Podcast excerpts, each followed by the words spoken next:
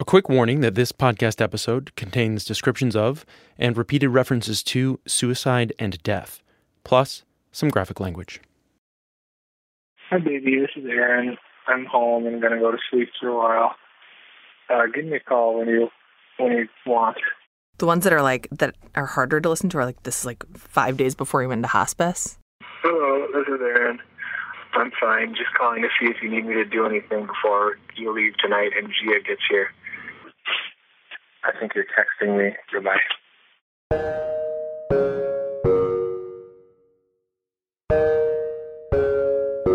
Hi, I'm Nora. In 2011, my boyfriend had a seizure when he was at work. And it turned out that the reason for the season, his joke, was a brain tumor. And the brain tumor was cancer, and the cancer was bad. And the cancer would kill him three years later. But in between, a lot of other things happened. Yes, chemo, radiation, two brain surgeries, a billion blood draws, but also life. We got married. We had a baby.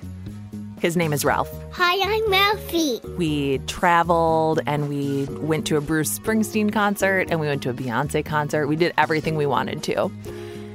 And life was really good and normal, even though there was this big, scary shadow following us around everywhere. And then the shadow caught up with us. Hello, The brain tumor kept growing back. this is Aaron. I miscarried our second baby.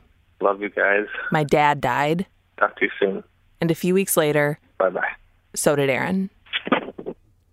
So now I'm a 30 ish widowed mom, and everyone wants to know how I'm doing. It's, it's just our nature for us to touch each other's arms gently and try to make an awkward amount of eye contact and whisper in that soft NPR voice, like, How are you? How are, how are you? How are you? How are you? How are you? which I hear a lot. And I kept telling everybody the same thing, which is, "Oh, I'm I'm fine. Like I'm I'm good." But sometimes when somebody asks you how you are, the only answer is terrible. Thanks for asking.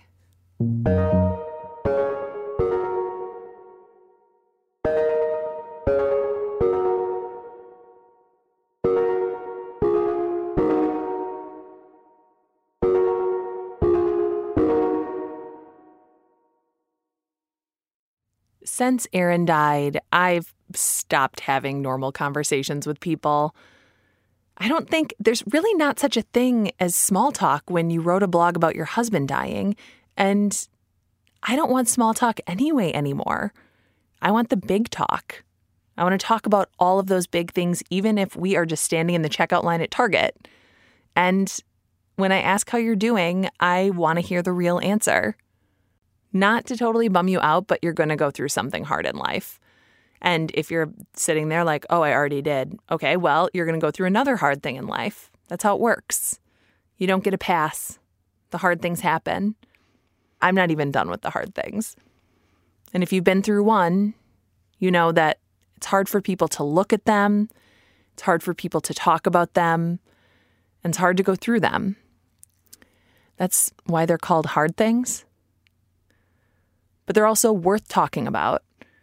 And you find value and strength in your struggle eventually. And we're going to find it together. Each week, we'll explore something uncomfortable. Not just death, but all the icky feelings and icky things that can happen in a life. Things like loss, divorce, jealousy. We're going to laugh about things you're not supposed to. Probably going to cry a little bit. I'm big into crying, love it, do it every day. This week, we're talking about death and memory and whether or not it really is going to be okay. It started with a letter from my friend Claire, and I got it just a few weeks after my husband and father died. In it, Claire tells me how I may miss the pain I'm in. how that urgent, burning sadness of losing her own father and her own brother within eight months of each other had helped keep them close to her. And now, five years later, they're harder to conjure in her memory. I felt the most pain when the memory was the strongest by a lot because the memory was so fresh of like the people that were there like a second ago. And that pain, man, it's awful, but that's what makes them feel real. They've faded together. As the memories fade, the pain is more like a like an ache to call them up, but not a distinct memory of like they could be here right now. It's more like, oh, I used to have a brother. I wish I could call him and ask him this question. As a mother raising a son who won't have any memories of his father, but whose own heart is aching with the weight of what we lost, you could say that pain and memory and loss are on my mind all the time. And I know that I'm not the first person to go through this, but this shit is hard. I'm raising a child who's now three, who has spent one third of his life without his father. I'm the keeper of these memories, and it's my job to, in a sense, help Ralph know his father without having him around, which is really it's a big task. So I wanted to talk to people who are having their own experiences with this. Parallel experiences, similar experiences, and I wanted to talk to Mo. Where's Nana? Can you go get Nana and away from the fire? That's Mo. Hey, Bronson. And this is her husband, Andy. Here's your hat, buddy. And their son, Bronson. In this video, Bronson is two years old. Hi. Now, at age four, Bronson watches this video all the time. Like, all the time, the way most kids watch, like, Curious George. In it, his dad is chasing him around a family picnic. Get you. I'm gonna get you. Coming to get you. Hey, I'm gonna get you. I got you.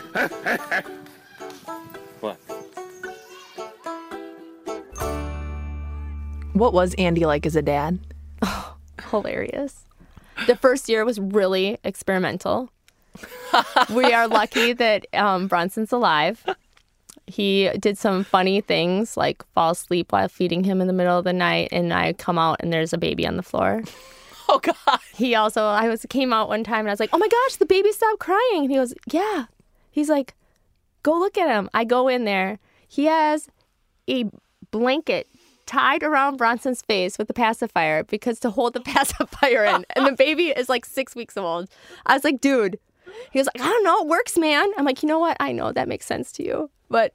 No, and then something like, and he just loved. He wanted to be a dad so bad, and he just loved being a dad. And he was like just really funny with him, and like kiss on him and love on him. If this sounds like two moms just laughing about how clueless you are as new parents, uh, that's because you guessed it. It is. Mo and I are really close friends, maybe even best friends, if you still say that in your 30s, which would surprise you if you saw us together because she's really cool and I'm not. She's a hairstylist, so she's always wearing layers of cut up t shirts and black jeans and tons of jewelry. And I am wearing the J. Crew catalog. You look like John Bon Jovi, and I look like uh, his brother, Steven. Excuse me, it's Jonathan. Jonathan Bon Jovi. Jonathan. We can laugh about everything, even the reason we know each other, which isn't particularly funny to most people. It was a Monday. At the time, Mo and Andy were complete strangers to us. It was sunny out, and danced our last dance in the kitchen that day, and he walked away. When we walked to the car that morning, he kicked the grass and he said, Oh, I gotta mow this lawn. So when I came home that day, I thought that he would be mowing the lawn. But I opened the door and he wasn't there in the backyard, and the lawn was like how it was left. Nobody knew where Andrew was or why he'd gone, but all of Northeast Minneapolis was looking for him. Because Andy was a cool guy. He was a really good musician, he was in a ton of cool bands, and also because internet. And these cops are at our house because our dad slash husband is missing. You know, my child is sitting here and he's almost kind of like, this is kind of cool because look at their shiny badges. And I'm thinking, you don't know what is going on. He just doesn't get that they're here because his dad is not here. Just to watch your little tiny human try to process, because I don't even know what the hell's going on. And I'm talking to these people and they're asking me questions and standing in my house thinking, like, dude, this is like what you see on TV. This is mm-hmm. not my life. I work in Northeast Minneapolis. I make Northeast beautiful. I do their hair. I come home. I love my family. I don't stand in my house with cops in my house because I can't find my loving husband. And our child is sitting on the couch watching this. And how how is that going to play into his head as he gets older? Is he going to be somewhere in his adult life and see a shiny badge and be like, shit. That's when my dad was not here anymore. And I remember being like, oh, should I have my child here? Is this not appropriate? The cops were there again the next day when Mo's mother got the phone call that Andrew had been found. I could see her put her hand over her mouth and she was like instantly crying and like she just turned her head and yelled at me, he hung himself. She didn't try, you know, it's just like you react. And eventually, everyone knew. Her family called friends, the friends called friends. The news was on Facebook, where strangers like me could see it. But the one person who didn't know yet was three years old, enjoying the last normal day of his life. He was at daycare. My mom drove me there to go get him, and I just remember being like, he has no clue. He has no clue. I'd be like, I can do this. I can't do this. I can do this. I can't do this. I'm like, oh my God, what do I say to him? And someone had called the whole daycare, and we're like a little family. And so they, all the moms were sitting out there just like crying and crying and like looking at me, but trying to be strong for the kids. And Diane is just holding him as tight as she can. And she like walked him out to like me and gave me a hug. And I just remember bending down and hugging him. And I said, Your dad is dead and he is gone. And we're not going to see him anymore. And when you want to think of him, you can close your eyes and you can dream of him.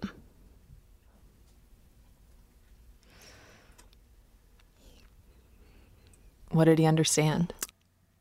Um, he just like hugged me and kissed me and like he was like extra loving. And we put him in the car and we like drove to my parents' house because of course after your husband dies, you have a pizza party at your parents' house to tell all the family. It's the weird things that people don't understand.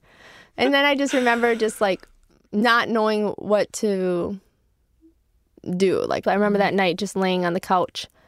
And I remember like coming into my mom and dad's room and I like laid in bed with them and could not stop crying and could not breathe. And Bronson was laying on the floor in the living room and I just I, I could not breathe. I just it's like that emotionally like I am I'm dead. I don't know there's too many feelings that I'm exploding. This I don't like it's it hurts. Like your whole body hurts. Andy had done the unthinkable. He'd left his family and friends with all questions and no answers. And the pain he felt wasn't gone, it just wasn't his anymore. It was Mo's. After he died, I felt like I didn't want to live anymore. So I would dream about it and how I was going to go because I felt that if I was so broken and I can't live without Andrew, how am I going to raise my son to be a good person? He'll have a dead parent and a totally fucked up parent. So, what is better? Is it better for me just to leave here and let him grow with someone else? Is it better to have two dead parents than one fucked up one who's broken? And I would dream about it. And I just know now that the reason I need to be here for my son is because I need to teach him how to feel. I need to help him cope to get through this in the best way that he can. But I am fully aware my kid's gonna be a little messed up. It's okay. It's okay, people. He's gonna be messed up. Let's not try to sugarcoat it. I mean, Bronson stopped being potty trained when Andy died, and people were like, "Oh my God, he's and he's three and a half. He's not potty trained." I'm like, "No, dude, he's not." And that, you know what? Guess what? He sleeps in my bed every night, and sometimes he'll stub his toe and scream like he is dying because that's his emotional release. That's what happens. Yeah. They bottle it up, and sometimes they'll just take one thing, and then it like is a full on 100% meltdown of like weeks of emotion that he didn't know how to deal with.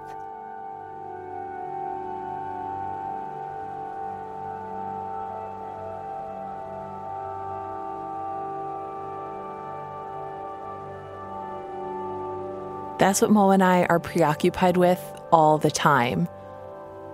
Are our boys going to be okay? We have no way of knowing how this will play out with them when they're older. I mean, we hope they're going to be okay. We keep our fingers crossed. We pray that they are.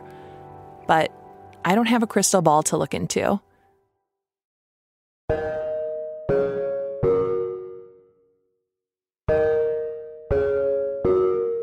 Coming up after the break, my crystal ball.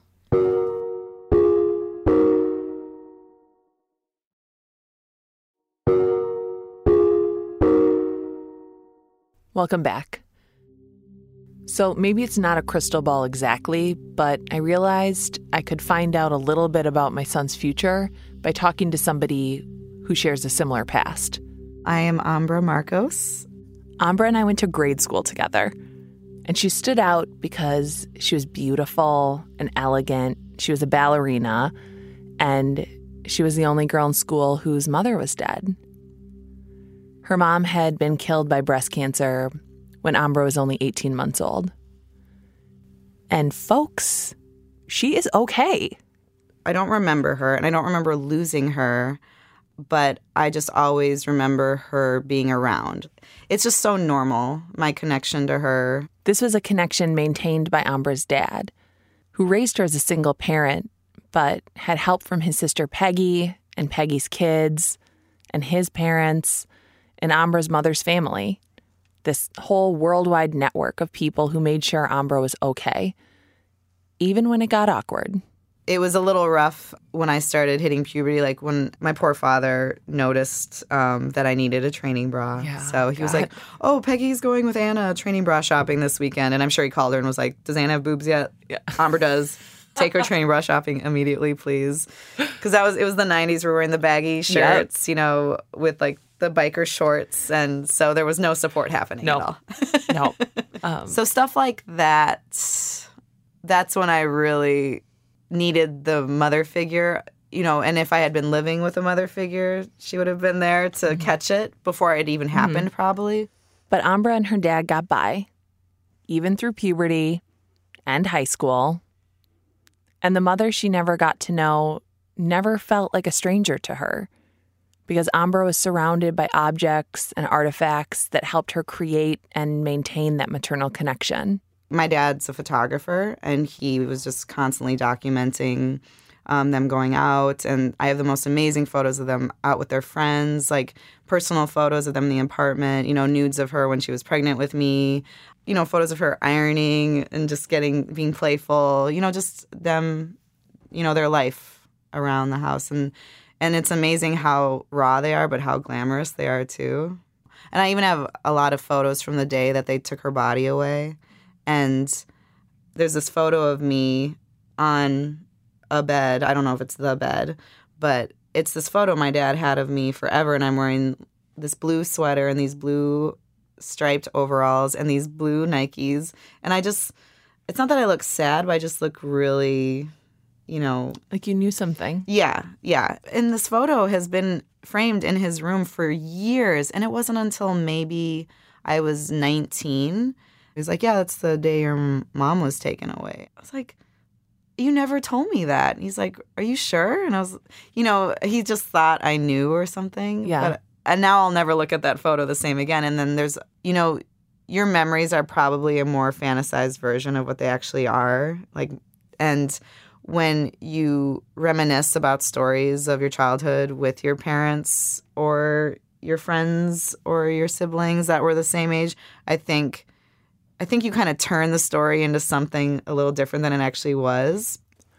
This collection of photos and notebooks and artifacts of memories shared by the people who had loved her created a kaleidoscope version of Ambra's mother.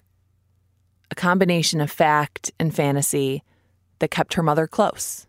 It was kind of a romantic way of growing up, being connected to this figure that was like an icon, like a rock star. It was almost it was almost like a Marilyn Monroe or even a Jesus, you know. She mm-hmm. was just she had such an effect on people. Whenever I talk to people that know her, they are just like, "Oh my God, Gertrude!" She'd walk into a room and it was all about her, and she was just so social and so vibrant, and yeah, Aaron was the same a big, joyful presence. He was loved by everyone who met him. Everyone says that after someone dies, but this guy was the best. And now, in death, he's even larger than life. And I do fear a little bit about how that legend is going to affect Ralphie by comparison. The day that Ralph was born, like the minute we found out he was a boy, which was, you know, it took a minute because Aaron missed him and then was like, well, I don't know what it is. Uh, but the second that Aaron said, it's a boy, I was crestfallen. I just thought, a boy. A boy who's going to be compared to a father that he's going to lose. And it's not that I don't want people to compare the two of them. It's just that I want Ralph to feel that that's an honor and never a burden. And that's a really hard balance to strike well, if I can give any advice, is don't be afraid to talk about his flaws too. Mm-hmm. I've heard um, from my aunt and my dad, never anything super negative, but just you know, oh, sometimes she could be like this, or mm-hmm. oh my gosh, tell the story of her wedding planning, which was basically her planning the wedding, getting everyone together, and then making this huge lavish wedding in New York City and then not paying anyone or following up on anything after. She just got everyone together, get me this, this, this, and this, and then totally flaked out on everyone. You know, so stuff like that. Just, yeah. I think because they spoke about her like a real person, mm-hmm. I never felt like I had to live up to this, you know, crazy standard or something. That makes me feel so good. It makes me feel so happy because I'm doing all these things. And Ralph has these objects and stories and this village of people who love him, who loved his father. But I still want to know. Do you still do you miss your mom? Yes. But you know, I I couldn't say, you know, I miss her in the same way, you know, I now miss my grandparents who passed or you know i miss a friend i haven't seen in a long time you know only a couple times have i missed her where it hurts, where you feel that pressure on your chest. Mm-hmm. Like I just want to like talk to her and I want to I want to share things with her, but you know, I feel like in a way she is watching me because I feel her energy, especially a couple times in my life I've actually physically felt her energy. When? Um so I had this dream that we were in a bar or a restaurant and it was pretty dark and i looked down the hallway for where the front door is and it's apparently daylight out because the door opens and there's this figure standing in the door and the light is shining behind it and i know it's her. And then i wake up and i just remember like crying and like talking to my dad about it and be like like she visited me and i almost got to talk to her and I, i'm not sure how old i was but that sucked. Yeah. and it was my first time really feeling like the physical pain of missing and loss and sadness and um, of her. Do you think not having those like real memories of your own made it easier for you or was it ever painful to not have those? Absolutely. It was probably easier to lose her without remembering her than it would be to lose her at 5 or 10 or 13, you know because you have the real memories. Because I mean, people told you so many stories. Yeah. And it sounds like the photos just helped you. And like having diaries and photos helped you fill in, color in this sketch that people had given you of who your mother was. It's fully documented. Yeah. And I also recently um, got a hold of some videos as well um, of, you know, weddings and mm-hmm. um, functions and family reunions and trips to the beach. And oh my gosh, it was all so cinematic. How does it feel to see your mother moving? Oh, that that blew my mind. And hearing her French accent and her voice, she has a deep mm-hmm. voice, and her calling my dad's name. You know, them acting really goofy and being, and then them also just being all over each other too. Like mm-hmm. my uncle told me ahead of time before they showed the film at the party. Um, he was like, just so you know, there's gonna be footage of her, and there's gonna be footage of her holding you as well. And and I was like, okay. And of course, I totally started crying when they showed it. Everyone in the whole room, there's like 200 people that looked at me, and everyone around me like put their arm around me or like touched me in some way. And of course, I was just like teared up and.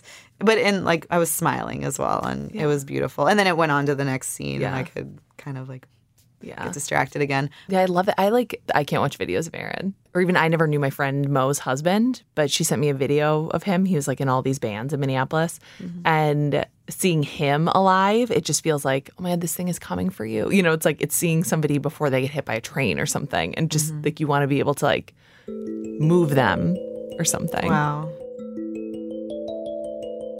And also like I really love knowing that you're a grown up who's okay. Yes. Like- everything will be fine. And that like Have faith in have faith in your your man.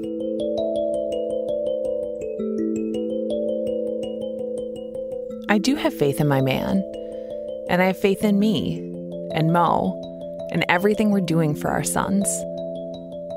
We have lots of objects, thousands of photos, movies, our husband's old band t shirts that the boys can wear when they're teenagers. But these objects aren't Andy or Aaron, and they aren't memories either.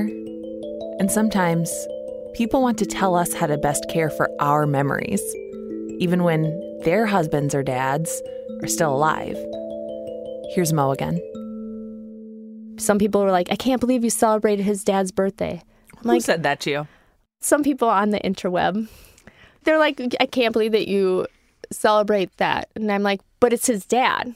And I will celebrate it until he doesn't want to. He sang happy birthday to his dad. He baked him those cupcakes. He was so excited. Of course, he was excited. You don't get a lot of chances to be excited the year after one of your parents dies. But you have to hold on to those shinier things as hard as you can. Just everything you can remember about who you loved and who they were. Bronson turned one years old. And I used to be like Bronson's like everything, and then he turned one, and it was all Andy. I like my daddy. What up, daddy? And they like run around, they sing like silly songs mm-hmm. together, and they would like put this like marching music on, and they march around the house, and like the mm. dog and the cat would follow them, and then pretty soon we're all following him. then we have like instruments, you know. He was seriously. It hurts even more to not have him because he is so incredible, and it hurts me more that my son doesn't get to really. He's not gonna remember a lot. He's gonna make shit up mm-hmm. And he he'll remember some things because he remembers more than most kids do, but like he's gonna lose those. And I just keep trying to talk about him because like I want him to know what you know an incredible person his dad was. But memory is slippery. And the harder you try to hang on to things, just the easier they wriggle away. Like, have you ever tried to grab a minnow with your bare hands? You're really big and they're really little, so it should be easy, but it isn't. They always get away, and you're just left with the feeling of their malleable little body just squeezing between your fingers and swimming away. But you keep working at it every day, grabbing at those minnows in your mind, trying to make sure that this little person can see them, can see who their father was. Um, we talk about him daily. Well, we draw pictures. Like he still draws pictures of our whole family sometimes with all of us. Um, we don't ever not. We're never hushing about it. We're just fully open, all the time. I think that children like um, so he's gonna like remember things by like scent and um, touch and hearing things. But I think that he's just gonna add on to those. So like he'll say, "Hey, do you remember when we found that black cat in our yard?" When I was one. And I was like, yeah, I do. But I think as time goes, for like example, he'll be like, remember that black cat with the blue eyes that lived at our house for a long time and we kept it? I think he'll just like add on to it to make it something that he wants it to be, to comfort him. I see a little of it now. Like he'll be like, oh, my daddy like that. I'm like, well, no, okay. It's anything to have him feel him, I think. I don't know. I want him to remember him. I want him to remember him the right way. But sometimes I'm like, is it better to like remember every single thing about him and have him gone? Or is it better to only remember some stuff and have him gone? You know, what's better? They both suck. Mm-hmm. Like with Ralphie. He's not going to remember anything. No. And even like whatever he does remember, like I think just in memory in general, maybe it's not getting the facts completely right, but getting like the spirit of the memory right. You know? Like I mm-hmm. I don't remember everything about like my grandparents, but I remember like the way my grandpa smelled, like Old mm-hmm. Spice and Irish wool sweaters and Brach's caramels. Like I remember just always feeling beautiful when he was around. Mm-hmm. Because he would say th- this ridiculous thing, which is you get more beautiful every day. And I looked like Macaulay Culkin's uglier brother. You did not. I did. I was not cute. You were And he and he would just tell us that we were. And like I see a lot of our boys in the husbands that we lost and also know that they're going to have to grow up to be whoever they are. And so if they can kind of have their own version of their dads, it just belongs to them, that is a combination of fabricated memories and mythology and leftover YouTube videos.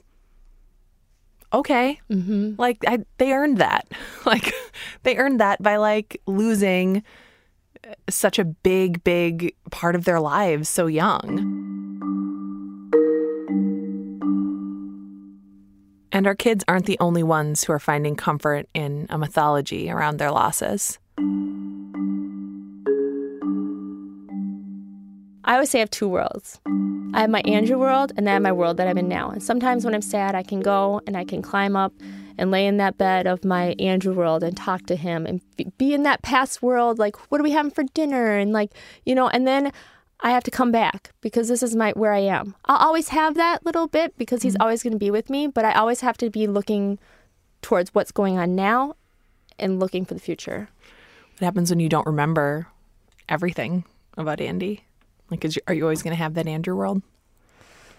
No, that's the scary part. I feel like as time goes by, you're going to forget the little things and that you're not going to remember all the different little like looks and like inside jokes and things that you do together because you're not creating new memories with them.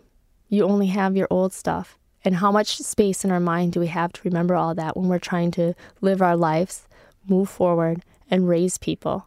That we want them to remember them too. You can talk about it, you can write it down. That's why I want to write for my son because I'm not going to remember everything at all until I walk outside and maybe someday I like smell that you know spark of air that like I can tell Bronson, "Hey, we were walking the dog one time like this." You know, it's like those little things that help you get by because you will forget. And those are the kinds of things that you aren't necessarily like grasping for. You know, it's not like you're you're actively in your mind trying to like catalog every walk you took with Georgia and mm. Bronson and Andy. It's just it's your mind does it for you. Or like when you see something. And like some of the stuff that I see that used to be negative, like at first when he died, I mean I saw Andrew's shadows hang from every single tree. And I hated trees. And it was horrible. And now when I see a tree, I think of it as this big, beautiful like sign of life and that Andrew's okay. Like those are just like the things that they're just there for you forever. You don't have to try for those, but you will forget a lot. But you'll always have those little things that are just there that you don't do not try. They're just going to be there because that's your life with them.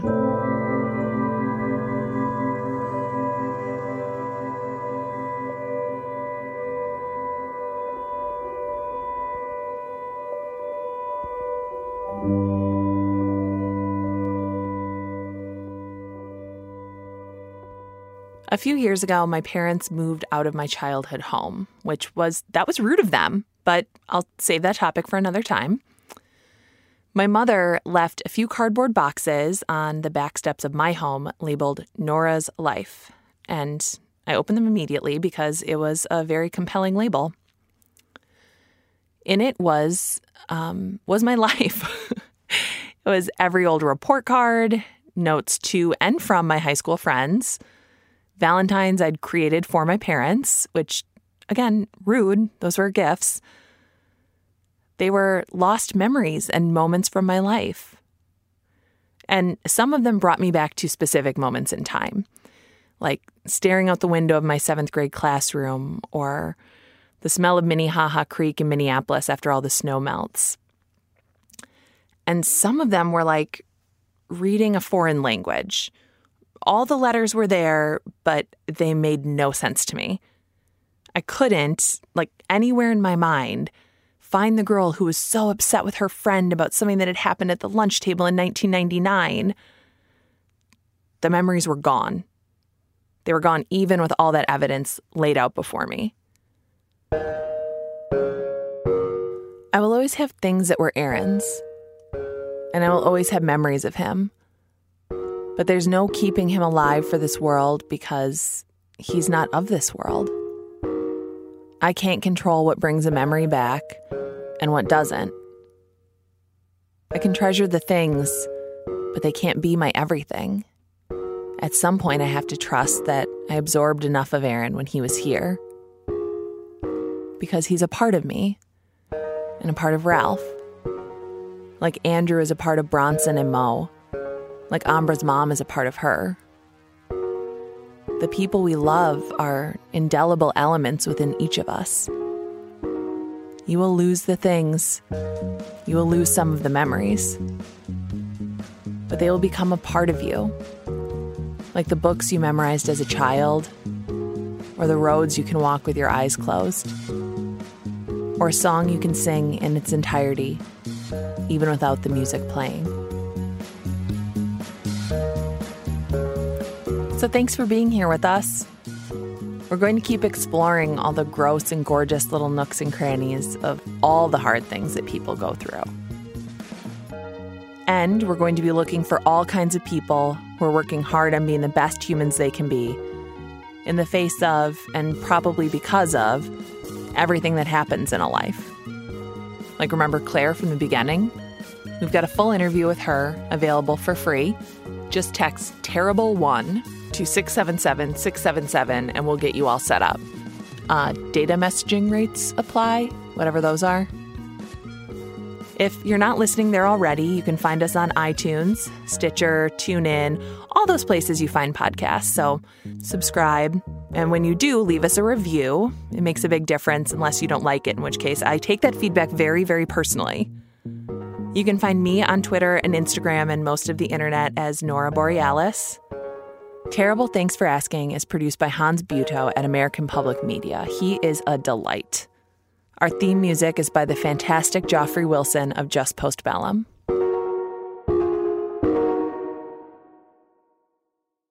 Nora gets me to fight.